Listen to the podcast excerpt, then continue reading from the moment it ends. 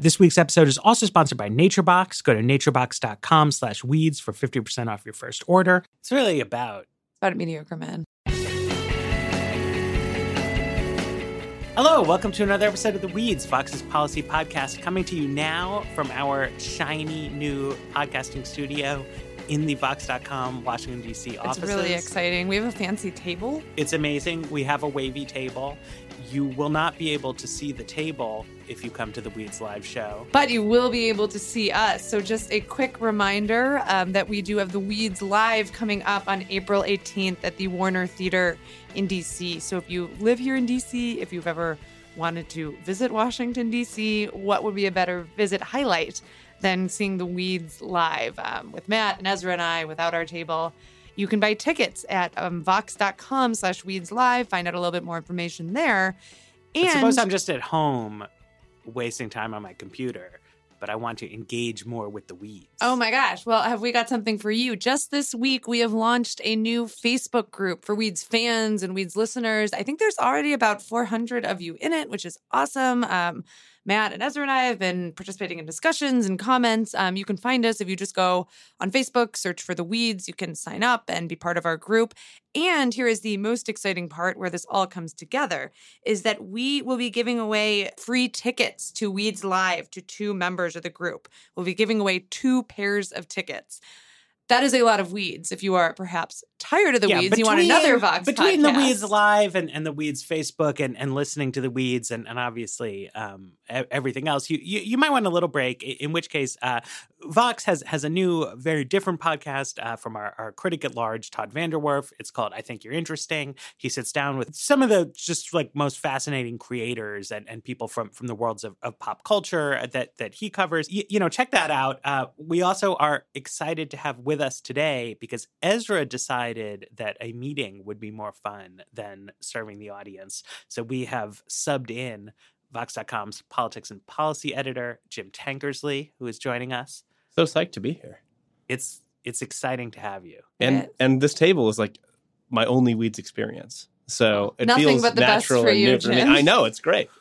Um, so yeah, we've got a great show. We're going to talk about uh, we're going to talk about some nuclear Senate procedure, talk about some Swedish administrative data, um, but we are also going to talk about tax reform. Oh man, you know I love tax reform, man. I love tax reform. I've been, everybody does. I've, I've never met anyone more this. excited about tax reform than Jim, though. You used uh, to cover this at the at the Washington Post, I, right? I did, yeah, and yes, and I think legitimately only Rich Rubin at the Wall Street Journal is more excited about tax reform than I am right now. But, but he, it's like legitimately the only thing he thinks about all day. Tax reform fundamentally is the idea that you're not just going to cut taxes, but you're going to overhaul the entire tax code to try to make it work better to encourage more good things in the economy. In particular, we're going to be talking about business tax reform this year. And it's the idea that we're going to lower business tax rates. We're going to reduce loopholes in the tax code, deductions, little things that big companies can take advantage of to pay less in taxes, and treatment of taxation by the government in ways that pushes investment theoretically overseas. This is a long way of saying Republicans want to get companies to spend more money in the United States, and they think that if they cut taxes and change the way the tax code works, they can get more of it. And so that's what we're going to have. But like the basic distinction verbally is that in a tax reform, you're supposed to be paying for rate cuts with some kind of loophole closings. Yeah. Versus what George W. Bush did, which was essentially he just sort of took the existing rate structure and made the rates lower. Right. And the idea there was, which didn't bear out, was that the cuts would pay for themselves with increased economic growth, which would create more revenues. Um, so that's a tax reform of a type, but really it's not. It's tax cuts. When we talk about what you're talking about is revenue neutral tax reform, the idea there is, yeah, you're going to broaden the base of, of the number of companies and people who pay taxes while reducing the tax rates that they pay. So, like, who is excited, uh, like tax reporters aside? Right. Like, who are the people who are super jazzed about this happening in terms of interest, and who are the ones who are like, over my dead body, I do not want to see this move forward? So, in general, in theory, all businesses are super psyched about tax reform. It is the ever lobbied ever excitement building thing in the business community because in part because everybody hopes it's going to end up with them paying less in taxes and somebody else paying more um, given the parameters of tax reform as we're talking about it right now big multinational corporations are the ones who are most excited about this tax reform because they expect a massive tax cut. Yeah, because they expect, for example, Apple. Apple's excited about tax reform because Apple has a lot of money parked overseas. And right now, if it brings that money back, it's going to have to pay high tax rates on it. But the tax reform they're talking about would reduce the taxes Apple would pay on that money coming back. And so they could bring money back and they could buy more stock with it, or they could actually hire more people, or they could build new things, but they would pay lower taxes on that. And so they're psyched about it. That's a that's a boost for them. The ones who are really worried, and I'm sure we'll get into the details here, about the current blueprint for tax reform are retailers. Because one of the pay fors being talked about, one of the loopholes they'll close, or actually it's a, it's a new tax they're basically talking about levying, is called a border adjustment tax. And and what that would do is, at least in the short term, raise the price of things coming in from overseas, which if you're a retailer and you're selling cheap imported goods, that could be really bad for your bottom line. If you're Toys R Us, if you're Walmart, if you're any of those guys. Yeah, so let, let's try to explain. So, like, like basic tax reform, which would be hard, would be to look at even just business tax reform, would be to look at the corporate income tax, which has a lot of deductions that people can take, and to just strike some of them out. And then currently the rate is 35%, and you could get it down on a revenue neutral basis, maybe to 30, maybe to 29. I mean, it depends exactly how many you, you struck out. But Kevin Brady has introduced a sort of an even more ambitious idea, right? Yeah. Which is to take something that isn't really a loophole at all, right? And just bring this border adjustment concept onto the table. And and the way that works is that companies would be allowed to pay no taxes on income from sales abroad. So you build a plane, you sell it to Aeromexico, no taxes on that. But there would be no deduction at all for things that you import. So you buy a bunch of uh, toys from Chinese factories, you put them on the shelf. Uh, that's not considered now a business expense by by Walmart or, or Kmart or anything like that. And so that kind of border adjustment could be revenue neutral. Uh, but in reality, the United States runs a large trade deficit. So it would raise a bunch of money. And then he wants to apply that money to making the rate quite low. I think 20% is his. Yes. Yes, and and it's important, I think, to talk about what Kevin Brady is getting at here. I mean, there's this feeling among businesses that the United States is not competitive with other like big developed countries in terms of att- attracting investment that could go anywhere in the world. And that reason for that is what you just mentioned that you you right now get taxed on your sales abroad if you try to bring that money back to the United States. So Kevin Brady would change that. But that's expensive to do because you're giving up a lot of revenue. Um, and it's especially expensive if you're going to change that and lower the rate, which is what he wants to do. So this is, yeah, like you said, the pay for. This is the way to do it is by changing that border adjustment. Now, there is a theory um, that a lot of economists have. I, I would call it the prevailing theory among economists that this will end up actually not um, hurting retailers over the long term because the dollar will appreciate. Uh, and so Americans will be able to buy more stuff anyway. So even if it's more expensive, the dollar is stronger and it's it's fine. Um, in reality, I think Walmart and others are really worried, and it's not just Walmart. It's like REI. It's ev- everywhere anybody shops that imports anything.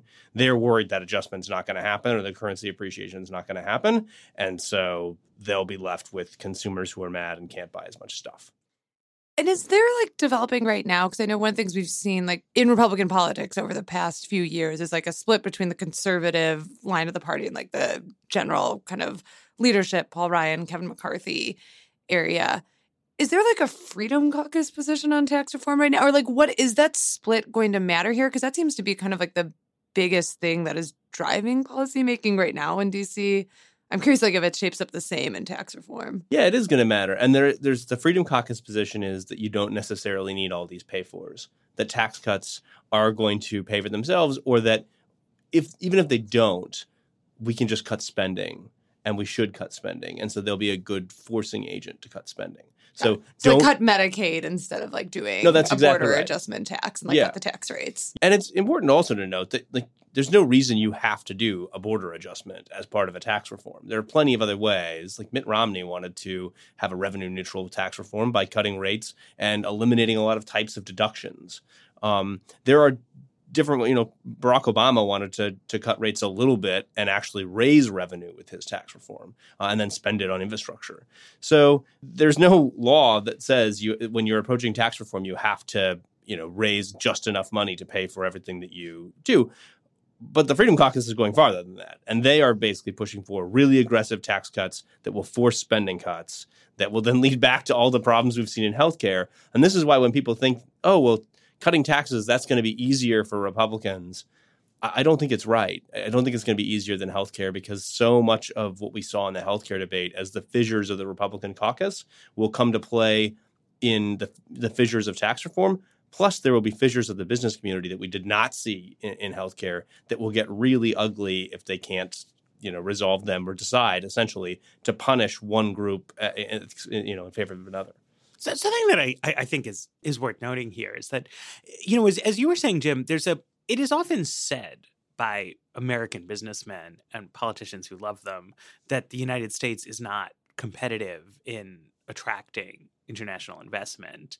And you had some some leaks related to you know Donald Trump thinking about his trade talks with Mexico, uh, China rather, that he wants more investment. But factually speaking, the, the United States actually attracts a great deal of international capital. I mean, this is like the sort of boring thing people don't like to hear about, but the the inverse of the trade deficit is an investment surplus, right? So when you hear that the United States has an 800 billion dollar trade deficit or whatever, that means that foreigners invest 800 billion dollars more per year in the United States than Americans invest abroad.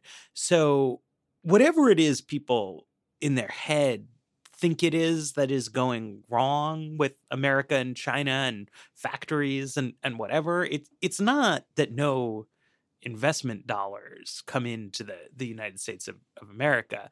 And there's a certain I, I- I mean, I, I think there's like a certain amount of incoherence in terms of what is it that people think they're trying to achieve with these these kinds of tax changes. That Yeah. You I know, think- on, yeah. on, on some level, I, I mean, on some level, the, the common sense. I was just doing my taxes yesterday, and uh, I realized I hadn't thought through some some moves I made uh, while making a down payment for a house and I owed more taxes than I thought I had and it was a bummer mm. because because I like money and needing Yeah. to pay the if money you can't get your taxes right, like what hope do the rest needing of to us pay have? the money to the government made me kind of sad and i wish that it were different and i paid less and i think that's always been the sort of that's like the common sense argument for tax cuts is that like people would rather have more money Yes. and I, I think it's always something like really compelling about that. Uh, but that when they try to move into these sort of more highfalutin terrain, where like, what would like if Apple was paying less taxes, like what would they conceivably be doing? Well, theoretically, would they there be a wouldn't have as much stuff in Ireland, right? That's the big. So, like, Apple doesn't like paying taxes to the U.S. government Right. either. But Ireland has given them a place like you can come here and not pay taxes or pay very, very little taxes. Right. And so they have located a bunch of stuff um, in Ireland uh, for the purposes of essentially tax sheltering it. And that, and the idea is, the hope is, if we think about American companies who do that, and Right. there are a lot of them, we can get them to bring that money back here. There's not. Now, the last time we tried this, when we gave, basically gave a tax holiday to American companies, okay, you can repatriate your money, bring it back, and then spend it as you will.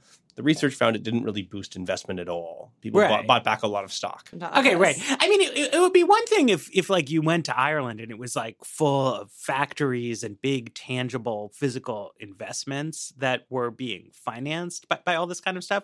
Um, but uh, obviously, like Apple, wherever they say their money is, like actual Apple is in California. Like that's there's a giant office there. That's where all their executives work, uh, things like that. And if they if they want to like it's true that the money is offshore, but it's just money. Like Ireland is not Ireland is not like actually the epicenter of the global technology economy. Right. The companies are in California. They are. The best argument you can make on this is that U.S. investment is down. Like there is just we, we have this kind of desert of investment in the United States right now, and that if that's because of international tax treatment, okay, um, that's that's something that maybe this could change. Um, it's also true though that and we get these things mixed up. Like it's not like Apple's going to stop outsourcing iPhone production if we cut down the corporate tax rate. They're still going to probably make most of their iPhones mostly in China, right? Um, they're still going to locate some things in Europe because they sell to Europe. Right. There's the, the global economy is going to stay global no matter what happens. It's just a question of can you at the margins increase investment by changing tax treatment. Also, well, to Matt's point, I looked up some stats about Apple Ireland when you were both were talking, and they actually do a significant workforce. They have four thousand people in the Cork, um, Ireland office. Apple claims they also employ indirectly 2,500 people, which you could probably quibble with how much. Well, yeah, they say they indirectly employ but, like but 90 they have, billion people. They have four that right. They indirectly employ all of us, but uh, they have 4,000 people at their headquarters. It's their only global headquarters outside of the U.S. So I think that's like a significant sized office and speaks to because this is one of the questions I've always had about when you're moving money abroad, like what does that actually change? Is it like a shingle that says uh, Apple Ireland, or like do people actually move with it? And I suggest there is at least some people moving with it. The thing to me, I'm curious to get your take on this, Jim, is like you, you started this by saying people are excited by tax reform because like everyone expects at the end of the day, like I will pay less taxes. And like Matt was saying, all of us would really like to like send like less money to the government. Um, I paid a ton of money in taxes. I also would have preferred not to have do that this year.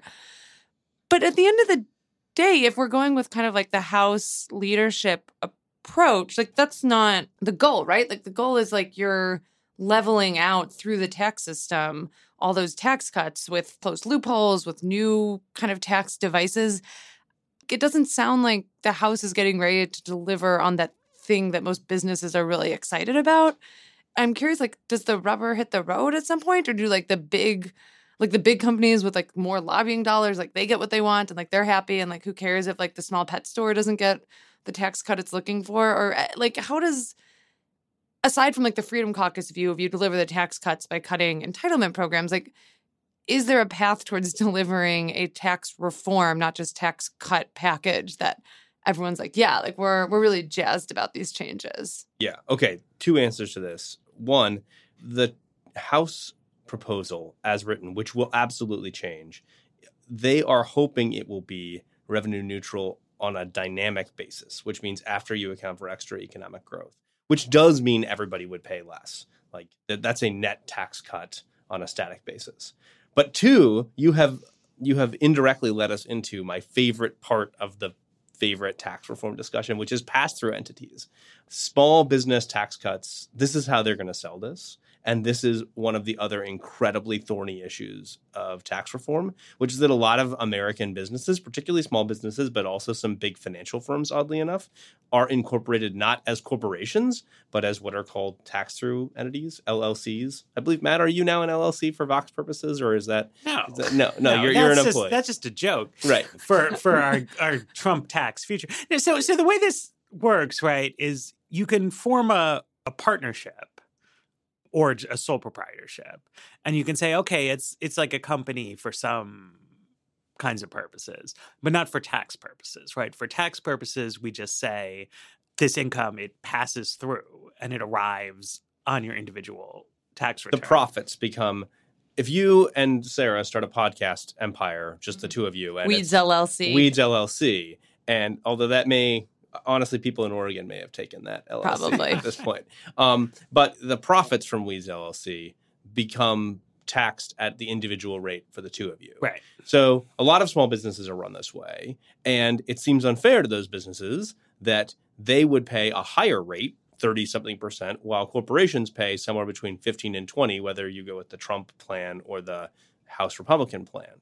So the proposal that Trump made in about 18 different forms during the campaign is to equalize that treatment, to tax pass through income at the corporate rate, which would be a huge tax cut for small business, a huge tax cut for some financial firms, and and just a massive incentive for every worker in America to incorporate as an LLC uh, and not be labor income, but to try to pay corporate income in your own life. And that would be this will be a huge controversy of, of tax reform. It is it's worth saying pass throughs are small businesses in the sense that they have a small number of owners, not necessarily that the underlying business is small.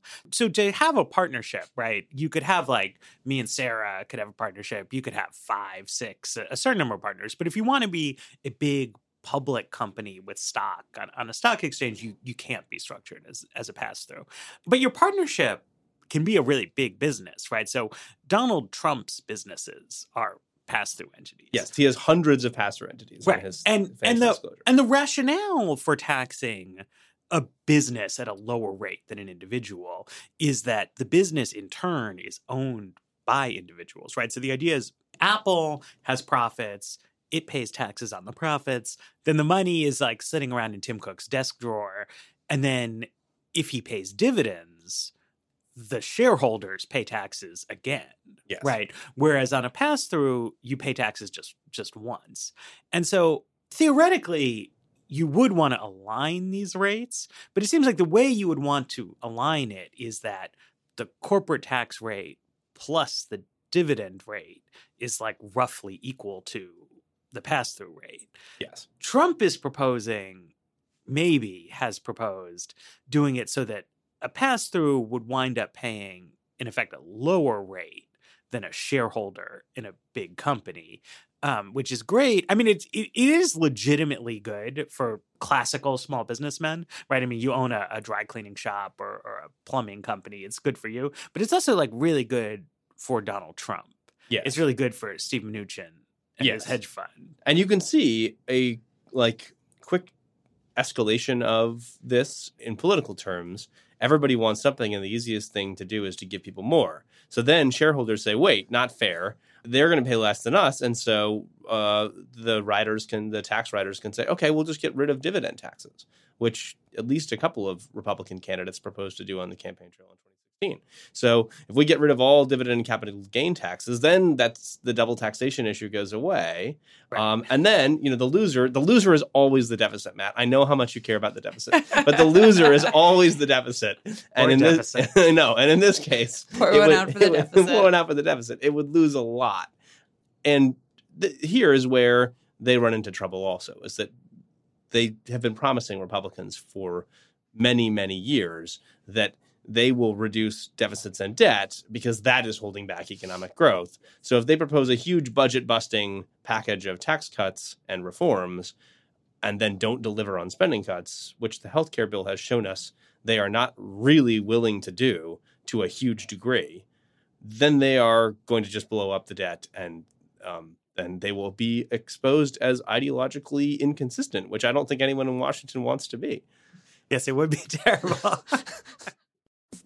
If you're anything like me, you know, sometimes you want a snack, and if what's around to snack on is junk food, you're gonna eat junk food, and it's it's not great. Um, so if you want to sort of live a healthier life, you can start snacking healthier with NatureBox. Uh, they make snacks that actually taste great and they're better for you. They're created with high quality ingredients that are free from artificial colors, flavors, or sweeteners, so you can feel okay about snacking. Uh, I, I, like some of their dried fruit stuff. They got great apples, they got great pears. Um, they also have some, you know, slightly more indulgent pretzely things in there that, that I also uh, I also go for. And they've recently made their service even better. You can order as much as you want, as often as you want, with no minimum purchase required, and you can cancel it at any time. Uh, so it's really simple. You go to naturebox.com, you check out their snack catalog. There's over 100 snacks to choose from. They're always adding new stuff. So you choose what you want, they deliver it right to your door. It's easy. With NatureBox, you'll never get bored. There's new stuff there each month. It's inspired by real customer feedback.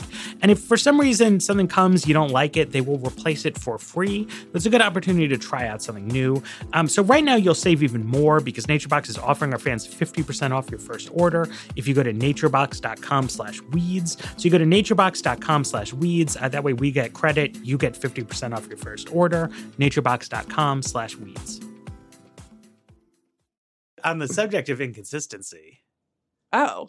Yeah. Senate procedure. Senate procedures. We're seeing some inconsistencies there as well. A subject on which people often express strongly held opinions, only to abandon them the moment. I wouldn't say partisan people often. I'd say senators often. So here's Yeah. where we are right now. Um, as many of you know, um, the Senate is inching towards confirming um, Supreme Court nominee Neil Gorsuch um, probably later this week, and that is likely going to mean that um, Senate Republicans are going to deploy something they like to call the nuclear option, which honestly seems like a bit of an exaggeration.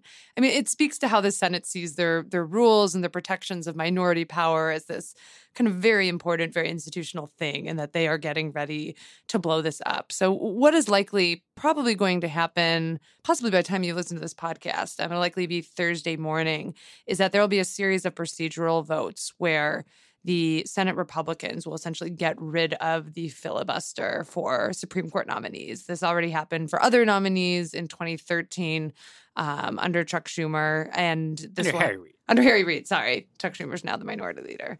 So Harry Reid got rid of the filibuster. Um, he went nuclear in 2013, and the Senate Republicans under Mitch McConnell are preparing to do it now. And so, I mean, I think this really speaks to kind of the growing the way that the Senate has increasingly become out of sync with polarization, and that you have this old institution that is supposed to be very deliberative, is supposed to involve the minority, has a lot of protections for the minority. That is what the filibuster essentially is. It requires the Senate to get to a 60 person majority of its 100 members in order to move forward most legislation. That it is really struggling to to function in an era of increased polarization when 60 votes, unless you are the Democrats in 2009 and have you know this uh, majority, are really really hard to come by and really hard to cobble together. And so we are starting to see in 2013 now a bit of a of a breakdown of these minority protections because the minority protections seem to make action not not just slow and deliberative, but almost impossible.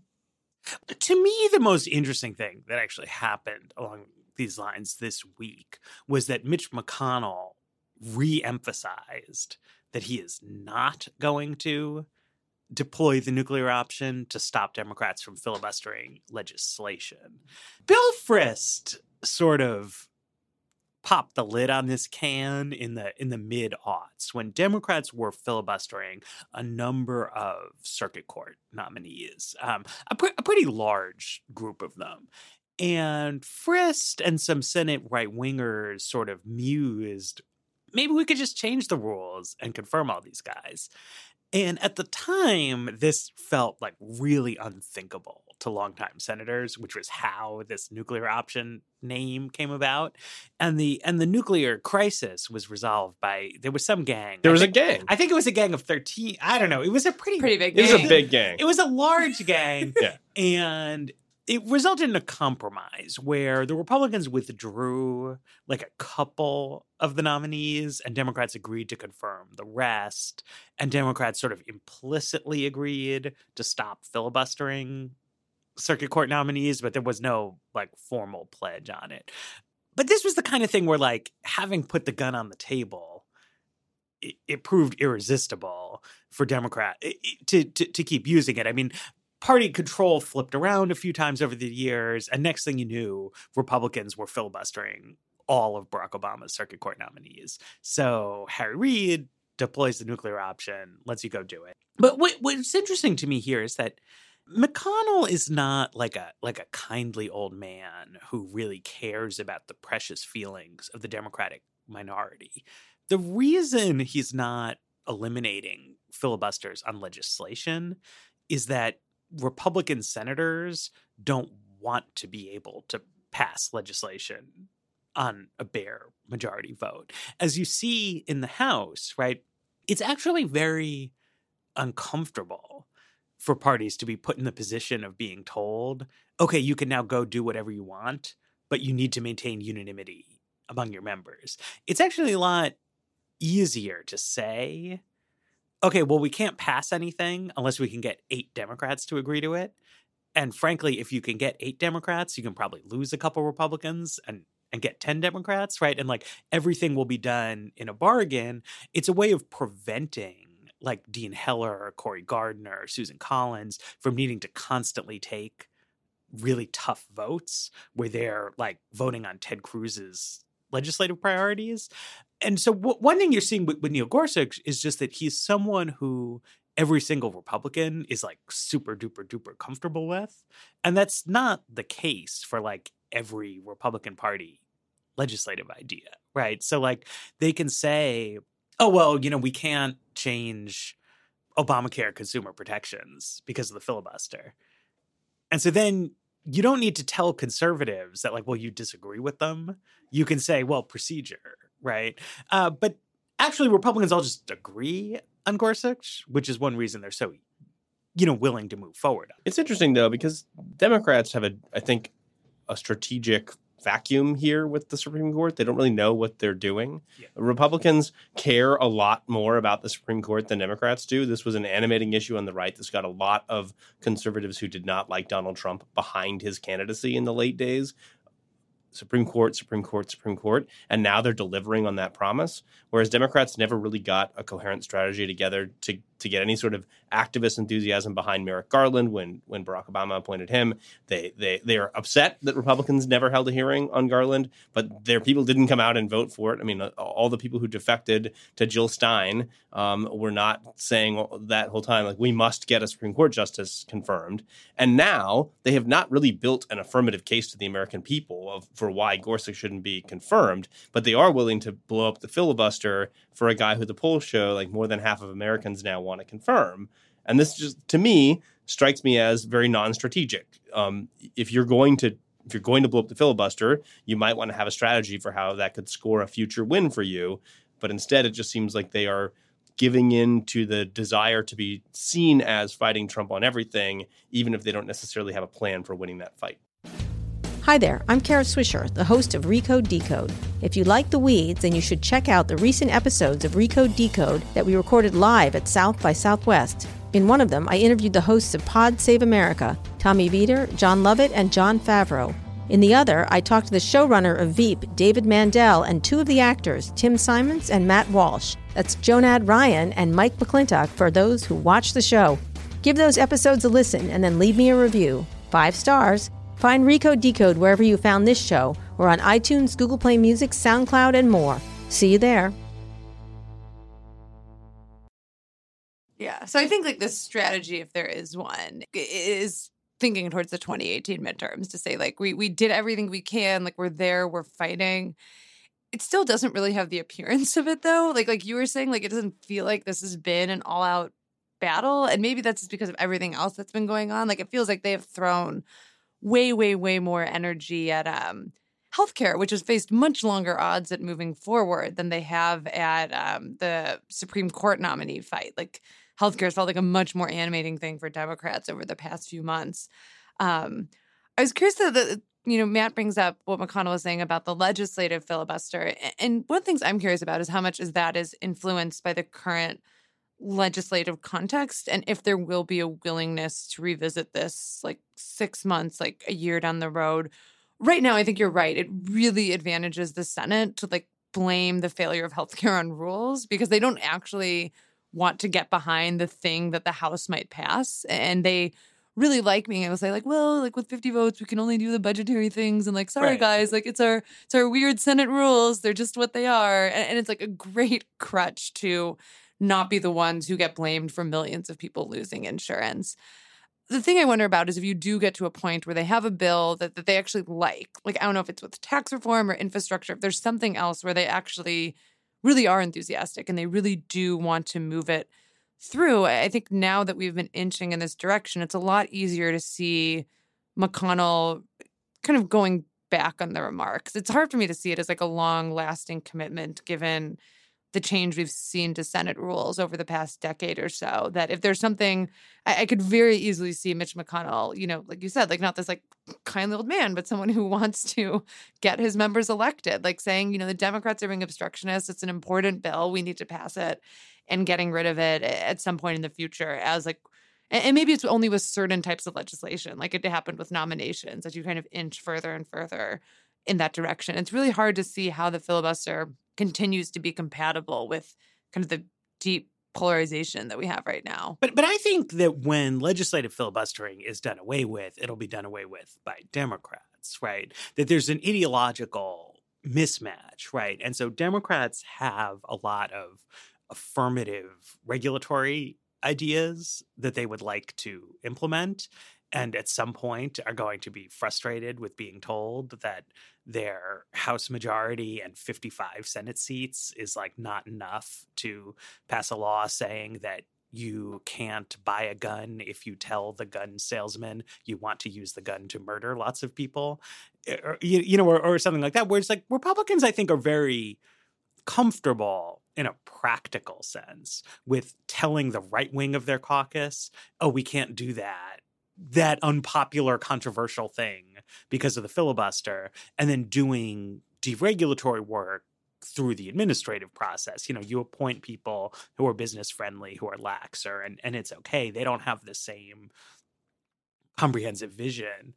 And then you have the the reverse on, on the Supreme Court, right? I mean, I think I think the trouble Democrats have getting people engaged and active is that you're talking about replacing the best known conservative justice with another conservative justice. So you can't like paint a horror story for Americans of the terrible conservative rulings that are going to happen. Um, because nothing new is like you you don't have to like like Neil Gorsuch, but he, he's not shifting the balance of the court in any kind of way. And then you saw we had uh, Dylan Matthews after me haranguing him about this for a long time, did a piece about like what can liberals look forward to if if Merrick Garland is on the court. And and I have to say it was not that exciting. I mean it was it was good journalism, but like if you think about what do progressives think of as like the big social problems in America, they were not going to be fixed by Merrick Garland putting a progressive majority on the Supreme Court. Um, if you're super duper duper into criminal justice, a progressive majority could get rid of the death penalty, do some other things on criminal procedure. But also, if you look at Merrick Garland's record, part of Obama making a gesture toward moderation is that he has relatively centrist to center right views, specifically on the criminal justice issues, which seemed like the only place where the court might really flip, you know, marriage equality and LGBT rights obviously was a huge issue for progressive activists for a long, long, long time. Uh, but they've largely won on those subjects. Um, the Supreme Court is not going to close the gap between the 1% and the 99%. It's not going to create a Medicare for all system. Um, there's no so I think it's like beyond like Senate Democrats' tactics. It's like progressives would need to develop a jurisprudential theory that is at least credible to left wing judges and legal academics, and that would actually do something like interesting and worthwhile. And people might be interested in it. Whereas, like, conservatives want to make abortion illegal.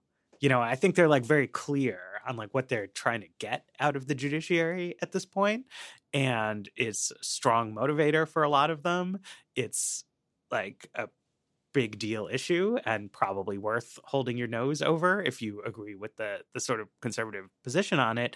Uh, of course, if they ever succeeded in doing that, you know, I think you would see liberals being very concerned as well. Well, I think if you look at the statements that senators issued that nobody read about why they uh, opposed Gorsuch, what they say is essentially it's money in politics that the people versus the powerful. That yeah. they oppose Gorsuch because he would stand up for businesses and big money. Not and the frozen truck driver. Not frozen truck drivers. He doesn't stand up for truck drivers who freeze to death, uh, allegedly. But um, what what we see here is uh, the fruits of what could be an actual argument for progressives about why they should control a, a progressive majority on the court and why it matters to their base. But it's not a huge and persuasive argument in the same way that abortion or reversing the gay marriage decision or whatever is for social well, and I, and I think part of it is that you know progressives have, I think, an instinct that like big money has too much influence in politics, and some people in the grassroots have the idea that that has something to do with the Citizens United ruling, but they don't really have a like an agenda you know, it is really difficult for me to map out. Like, here are the things where, had Merrick Garland been on the bench, Supreme Court would have ruled this or that is legal. Democrats had this legislation that was ready to go. This would have really, you know, leveled the playing field. Citizens United gets talked about a lot, but I don't think it actually made the kind of big difference that people sometimes think that it did. But like campaign contributions and like the influence of big money in politics was like a huge deal 10 years ago 15 years ago um, wh- whatever it is. And there's there's some sort of fundamental thorny i think conceptual issues that you know democrats would have to sort out to get I, I think people do care about the topic of like money corrupting the political system but to get people to care about a proposal you would need to make make people feel like it would really make a difference. And I don't think anyone really thought that, you know, Justice Merrick Garland was what was going to like give us clean elections. Yeah. I mean, if anything, the big liberal victories of the past years have really been like about defending laws that are passed in Congress. Like if you think of the healthcare victories, like just all these things to keep in place, the things that are moving through Congress. And it kind of helps explain why it seems to be less of an animating issue for the left that it's not eh, like Matt was saying earlier, there's more of a liberal bias towards lawmaking, to creating new programs, to expanding the size of government, and eh, making the Supreme Court an important tool to defend those if they need defending, but not kind of the way you change the government. Whereas there is a lot more space for Republicans to change the government, to take down laws, both, um, you know, less so through Congress, because it's just, as we're learning with the healthcare law, very hard to dismantle programs that are already standing, but through regulatory means and through judicial means. And I think that's why you see this being, you know, such an animating issue on the right in a way it is not on the left. Um, you know, I mean, I, I think these things are contingent and they and they change over time, but that there just hasn't been a real like movement to there was. I mean, I I don't want to dismiss it. Like the the LGBT equality legal battles that were waged for a number of years were incredibly important. Although one thing is that you know progressives were able to win those battles by getting votes from Justice Kennedy and other um, uh, appointees from Republican administrations. So you know, to an extent, liberals may be too complacent about some of these issues since they they like won some votes from some some Reagan and, and Bush appointees historically, and and there may be better vetting going forward. But I think something would have to change, like not just in like what does Chuck Schumer and Patty Murray like hash out as their tactics, but like something bigger in like the world and, and the universe. To, like if to Roe a- got overturned, like you could see all of a sudden the court becomes very animating for the left to protect like uh, to protect abortion rights, for example. If it's kind of flips on that level, or or I mean, there's there's like work coming out of the New America Foundation and some people to try to get us to like rethink how we apply antitrust law right? If that gained more momentum, becomes more of a mainstream thing, something that people really care about, and they feel like, okay, there's like a movement of judges who are going to restructure the economy. I mean, people might be very invested in that, but at the moment, right, like the top things on the progressive agenda, like expanding public health care programs, uh, regulating coal power plants, like that's just not stuff that judges are going to do for you. Is it time for a white paper? I don't have a good transit. Ezra usually does our transitions. I don't he is one. a he's a master of transition. Would he have done this one in Swedish? I don't know, but that's a good transition to another paper about Swedish administrative data. I love Swedish administrative data, um, as as I have have mentioned in the past, uh, because it's it's just it's they have a lot of high quality data there, um, and it, it, lets you research lots of interesting subjects. So so in this particular case, uh, Timothy Besley, Olle Folke, Torsten Persson, Johanna Rickne. Apologies to Swedish people for my name pronunciations. They have produced Gender Quotas and the Crisis of the Mediocre Man Theory and Evidence from Sweden. So, Sweden has party list elections for municipal councils, which is to say, a party just puts forward, they say, like, these are 12 candidates. Uh, then everybody votes. There's proportional representation. So you get your top three people, your top four people, what, whatever out of your list. Um, then a, a, rule was was adopted by the Social Democratic Party in 1993, and they said all the lists have to be half women to to equalize representation. And so that raises the question okay, are we going to compromise meritocracy? Instead of having the best people on the list, we're putting uh, women forward. So they research this. They look at administrative data based on uh, people's earnings in the marketplace because you can look up just everybody's uh, taxes. Um, you can also look up for men their uh, basically their IQ tests from when they were drafted. Um, Really? I mean, it's anonymized, but you can do Wow. You can do you can do linked administrative data. Swedish administrative data. Yeah, and That's it's really it's particularly convenient because because Sweden had uh, conscription. It it went away more recently, but I think for most people who are politician aged in the '90s, uh, the, the men at least went through this, and so they had uh, armed forces IQ intake tests, um, and they show that in municipalities where the Social Democrats had to drop a lot of men from their list, that the sort of average quality, quote unquote, of the remaining male politicians, as measured by their labor market earnings and their uh, military uh, IQ tests, went up quite a lot. And so for every 10% increase in the number of women on your list, you got like a 3% increase in the quality of the men. The quality of the women stayed essentially flat. Um, so you, you didn't dilute it, you also didn't improve it. Uh, so they basically hypothesized that a lot of men political leaders had been kind of stuffing their list with uh, they call them mediocre kind of cronies and that when they were forced to get rid of some men uh, they had plenty of like not so great stars on their team and were able to produce uh, replace them with with women who were just fine.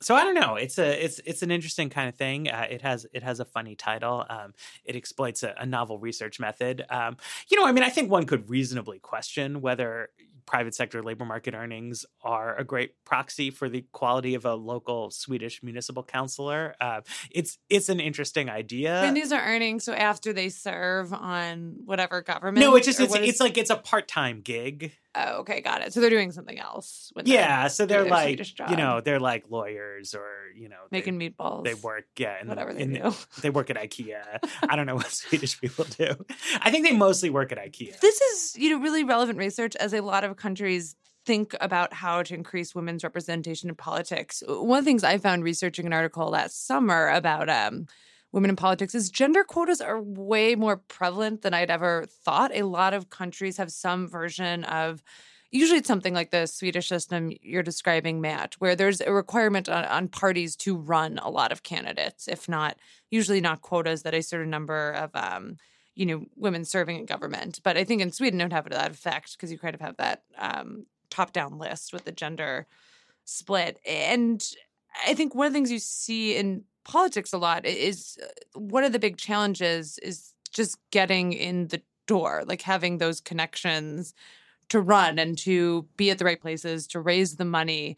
And I think that is, it has generally been an environment that biases men, that biases a lot of the skills associated with men of being a good public speaker and being good at networking and being able to sell oneself. And so I- I wasn't super shocked that this was a lot of mediocre people who were just able to navigate the system really well, a system that was generally set up um, before there were ever women in politics, for, for set up in an era when it, it was just expected that only men would serve in politics. Um, so I think it's interesting to get a sense of like who you are losing. Do they have data, Matt, on like the the women that come in, like how they stack up to the guys, or they don't have IQ? I guess they might have earnings, but not IQ tests. But that's one thing. I'm one things we've seen in American research is that um, female legislators in Congress actually tend to pass more laws, just introduce more laws. They tend to be slightly more effective legislators in the ways we can men- measure efficacy. Um, and I'm curious if you see any of of that happening. I mean, they didn't Swedish seem to attempt to measure any of their actual efficacy as Ah. politicians, which is a definite flaw. I mean, in terms of their quality as measured, they're just like the same okay, that's interesting. as as who was there before, right? I see Jim is looking I, at the. I at would the- like to point out that if if, you- if you used at least half of this measure right now for cabinet appointees, you would find that the absence of any quotas for women or minorities in cabinet appointees has absolutely raised the median earnings of uh, the new cabinet versus the old cabinet by quite a lot. And Yes. so that would be that would be a danger of small sample size. but I, I do I think this does point to what seems like an intuitive but important finding, which is that a lot of times people who are in over their heads like to surround themselves with people who will make make them feel smart, right? Like if you you want to feel like you're not the dupe at the table uh, in a local council meeting. So if you want to surround yourself with other mediocre people, that no, there's a real incentive no, for that. that- There's that an economic sense. incentive for that. And so a striking finding here is there's an absence of mediocre women to replace the medi- mediocre men with, and that that seems to be in effect. Yeah, yeah. I mean, you know, it's interesting that this this does have, I think, the intended downstream effect, which is that you have now a, a social democratic uh, cabinet in, in Sweden, and it is very well stocked with with women ministers, uh, one of the most so of any sort of regime, and and they weren't doing any sort of reaches or stretches to to do that. That by making sure that at a low level of politics, they have lots and lots and lots of women on the different municipal councils.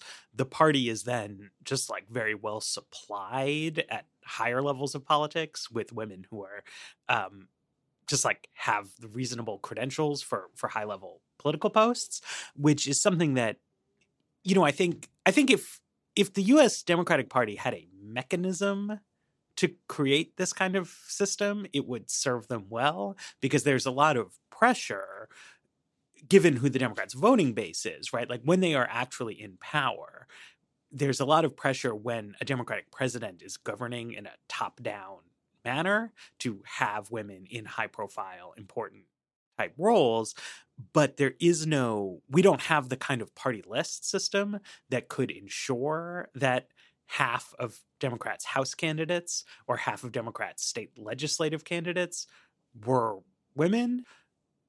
You're trying to do it in the American context from the top down, right? Whereas in, in the Swedish party structure, you can do it from the bottom up, which is much more efficacious in generating the kind of outcome that that is being looked for. Uh, but because in America, the whole political system is very, very entrepreneurial, somebody has to just like go run for a house seat and the president can't make them or you know make make mediocre men step aside it's it's much harder to generate these kind of reforms Right. And uh, one of the things that shows up in the research from um, Jennifer Lawless, who's a political scientist at American University, she's done a lot of work on gender equity and politics. And she finds if you look at men and women who are roughly of like the same level of accomplishment, who are in the fields that tend to feed into politics, like who are lawyers or somehow involved in local governance, um, men are just generally much more likely to volunteer themselves to run, to say, you know, I think I would be a good member of Congress, or I think I would be a good city council um, member. They're much more likely to see themselves that way, to say they want to run, to say that the activities of running sound appealing to them. And I think that speaks to why these Swedish lists actually matter a lot and why you've seen a, a big number of countries like adopt a version of this is that it forces at the very ground level more women to essentially raise their hand. And I think the research from Jennifer and a few other political scientists suggests once you actually get women in office, they tend to, for example, they tend to raise as much money when they're running. They tend to win at equal rates as men. Like the real bottleneck is just getting people to run for office. And that this is exactly where this Swedish intervention is is aimed at. I was doing some interviews I'm, I'm, for a forthcoming piece last week, and uh, one of them was with Ken Salazar, who, in a little bit of like full circle on the show, was a member of one of those gangs back in the 2000s, um, but was the chair of Hillary Clinton's uh, transition effort. Should if she had won presidency, and we were talking about what kind of cabinet she would have had, and he stressed again and again and again how diverse it would have been, and that it would have been 50% women. Uh, at least, and that this was a big thing that they were going to push for. And that's the sort of top-down approach that Right. we haven't seen uh, very often. Not even you know even Barack Obama did not have a fifty percent female cabinet when he started, and so that is sort of the extreme end of top-down, like you're talking about, and sort of what you are forced to resort to if you think this is important and don't have those bottom-up mechanisms. But they critically thought that would have made a much more effective cabinet. They believed in it not for diversity's sake, but they thought it would have been a just much more stellar, standout group of, of lawmakers than the alternative. This kind of relates to Romney's like binders full of women, right?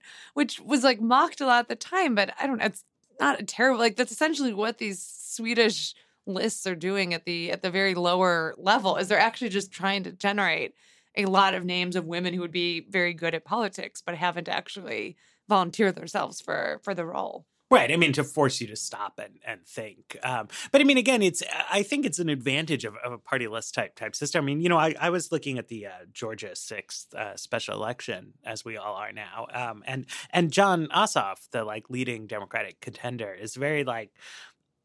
I don't know. It, it's like it's just such a like man thing. You know, he's like he's 30 and for a 30 year old, he's very well qualified for a house seat but that's just to say he's like not really that well qualified. Like he was a low level house staffer for a few years and he did some documentaries on international security issues. Um, but mostly it's like he lives in the district, he's from there, he's a Democrat. There aren't a lot of Democrats there, but it seems like Democrats have a shot and he wants to run right like it he he now looks like he has a real shot at winning but at the time he threw his hat in the ring this was like a super long shot kind of lark type thing and it just like it requires a certain overconfidence Yes. that i think is associated with young men to put yourself in the kind of situation where you might win fluky special election races and it's just it's very different from a system where it was like look if democrats just every year had to write down some people who seemed well qualified and then you could say you got to make sure half of them are women they would not have like difficulty i think coming up with those names but it is just it's historically and i think continues to be a lot rarer to see you know you and you see this in in job applications too it's just like it's it's rarer for women to sort of make that like stretch like yeah sure i could be a congress person right? Right. okay. That's the weeds.